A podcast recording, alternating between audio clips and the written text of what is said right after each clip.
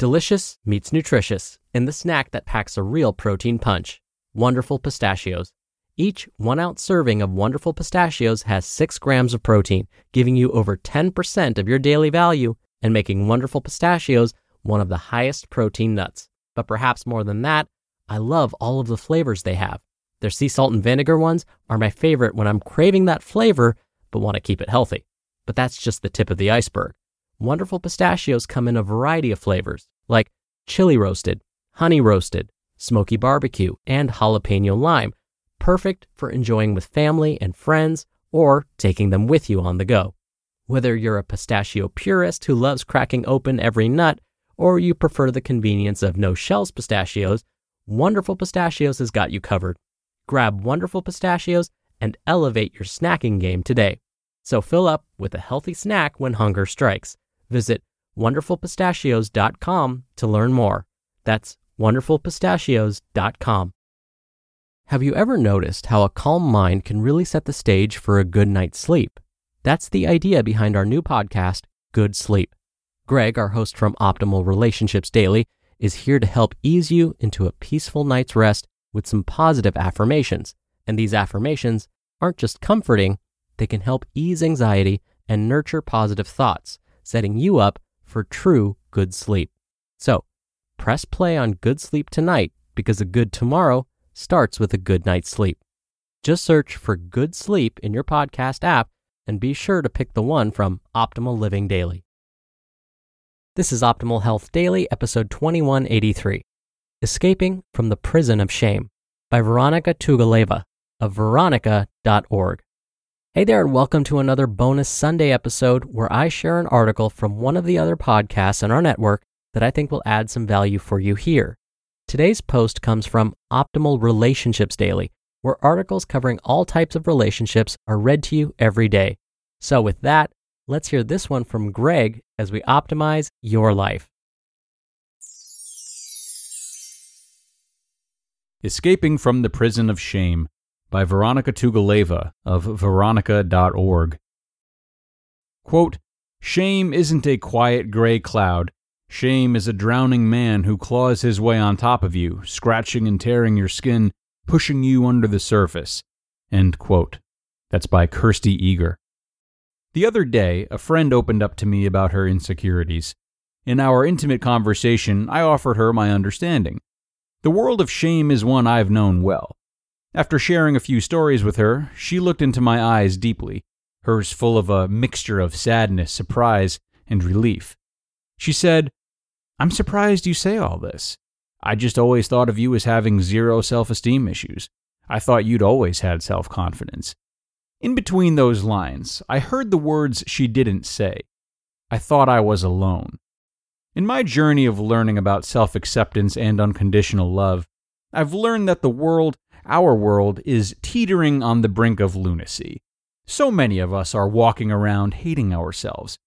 We think we're alone because our stories are different, because I hate my thighs, you hate the way your lips move when you speak, and he hates his inability to speak with confidence when he wants to. We all walk around playing these virtual reality games in our minds. We exist in a world of what we think are other people, but they're really just pawns in our delusional representation of reality. I've lived in that world, and I bet you have too. Shame is a prison in all our minds. This world is much like the famous line from Hotel California that gently reminds us you can check out at any time you like, but you can never leave. The world of shame is a shield that lies in the corner, always ready to be picked up on our first shred of fear. And when we pick it up, we enter that world. It's the world of staring at yourself in the mirror and feeling disgust. It's the world of sitting there paralyzed, going over your actions from a previous moment and wishing for another chance to not be so stupid, so cowardly, so not like the perfect person you desire yourself to be. It's a world of jealousy, resentment, and self destruction. If I was in some other unpleasant state, like a stomach ache, I'd tell everyone around me. I know it would probably affect my behavior, my mood, my aura. I'd have no problem sharing this fact with my loved ones, my coworkers, or even strangers on the street. Here we come to a strange and disappointing fact. we are much more willing to communicate about our physical experiences of discomfort than our emotional ones, our mental ones, our spiritual ones. The reason lies in this simple truth. When I have a stomach ache, I know it will go away. I also know it has nothing to do with my authentic self. When I hate myself, however, I don't know that it will go away. I begin to function as a different person in a different reality. My perception of myself and the world completely changes. I believe all of those lies I tell myself about how I'm not good enough. I go for the ride. What my friend sees of me and what you see of me is the part that continues to open over and over. I know I am pure love. I know that unconditional love is reality. I know that when I let go, I swim in bliss. I know that's always waiting for me. That doesn't change the fact, however, that I get closed off all the time. It's a worldwide phenomenon. It's a disease. It's a disease of people silently hating themselves or silently wishing to be different. I lived in that world for most of my life, the world where I wasn't good enough and people were cruel. I see people every day who still live in that world. Sometimes I take a head-first visit, triggered by some environmental thing that my emotions from the past are intimately tied to. It's a place we've all been. It's a place we've watched ourselves go and watched others go. When you watch someone else descending into shameful chaos, you can be more reasonable about what's really going on. Obviously, the person across from you isn't any uglier, stupider, or less competent right now than they were yesterday when they felt good about themselves.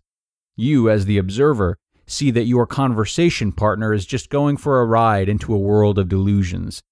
When it happens to us, however, it's much more difficult to stop. We take every thought and embrace it as the truth. Unconditional love and spiritual truth is still there, waiting for us to accept it as our reality, but our thoughts of shame and separation form a tight shield against reality. Without love, we starve. We begin to act like fish out of water, struggling against our starvation. And this isn't occasional. For some people, like my former self, inner battle is a constant, never ending reality. These people have never tasted the truth about themselves. They have only ever felt shame, fear, and anger. I think we can start dealing with this viral, consuming disease of shame by removing the illusion that it's not happening to everyone. It happens to everyone until it doesn't, until they make a purposeful effort to begin perceiving themselves another way. We must accept that it's not our fault we've been conditioned into shame. Then we need to talk about it. Take a vow today. Do it with me because I need it as much as you do. Take a vow to speak openly about these delusional experiences, these trips into the world of pain and suffering, these self hating, people judging moments of insanity. Even once, just today, take a look at all the drowning people around you. Grab a hand and swim up to the surface as hard as you can. Be authentic, be brave, and most importantly, just be yourself. Love yourself, flaws and all. That is how we can change the world, one moment of vulnerability at a time. You just listened to the post titled Escaping from the Prison of Shame by Vironika Tugaleva of Vironika.org. And thanks a lot to Vironika for letting us read this one. I really enjoy the distinction she made between physical and emotional pain. How we're much more comfortable sharing physical pain because we know of its impermanence and we know others go through it because we can see it and they express it. Not the case with emotional pain. But her words ring true and clear, Emotional pain is also shared by everyone and is also fleeting, like all things. Of course, we all know that it can stick around for quite some time, but that's usually because we don't put it through the same kind of rehab as we would a physical injury. The rehab for emotional pain lies in communication and acceptance, just like we saw between Vironika and her friend. We are better equipped to heal these wounds when we share them and work out that muscle, if you will.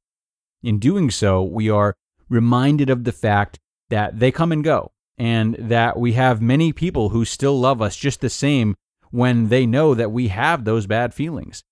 One thing I try to do if I'm in a uh, a sour mood is be quite open about it and, and, sort of laugh. I allow myself to feel it, but in the way I uh, present it to others, usually by saying, "Don't mind me, I'm just being a poopy pants right now. I'll get over it," or or something along those lines. You know, it's relayed in a way that reminds all parties, myself included, that these feelings are a bit silly and not to be taken too seriously. Now, surely this is different from feelings of deep despair or shame, but they too are constantly in motion. And while it may be hard and not really all that necessary to acknowledge that with the same tongue in cheek demeanor, uh, we can know within ourselves that it too shall pass. And on that note, we are going to wrap this up, but we'll be back tomorrow on Christmas Eve after opening one present, of course, uh, as is tradition. So if you like this one, come on back for the beginning of a two parter from Jay and Heather Harrington tomorrow, where your optimal life awaits.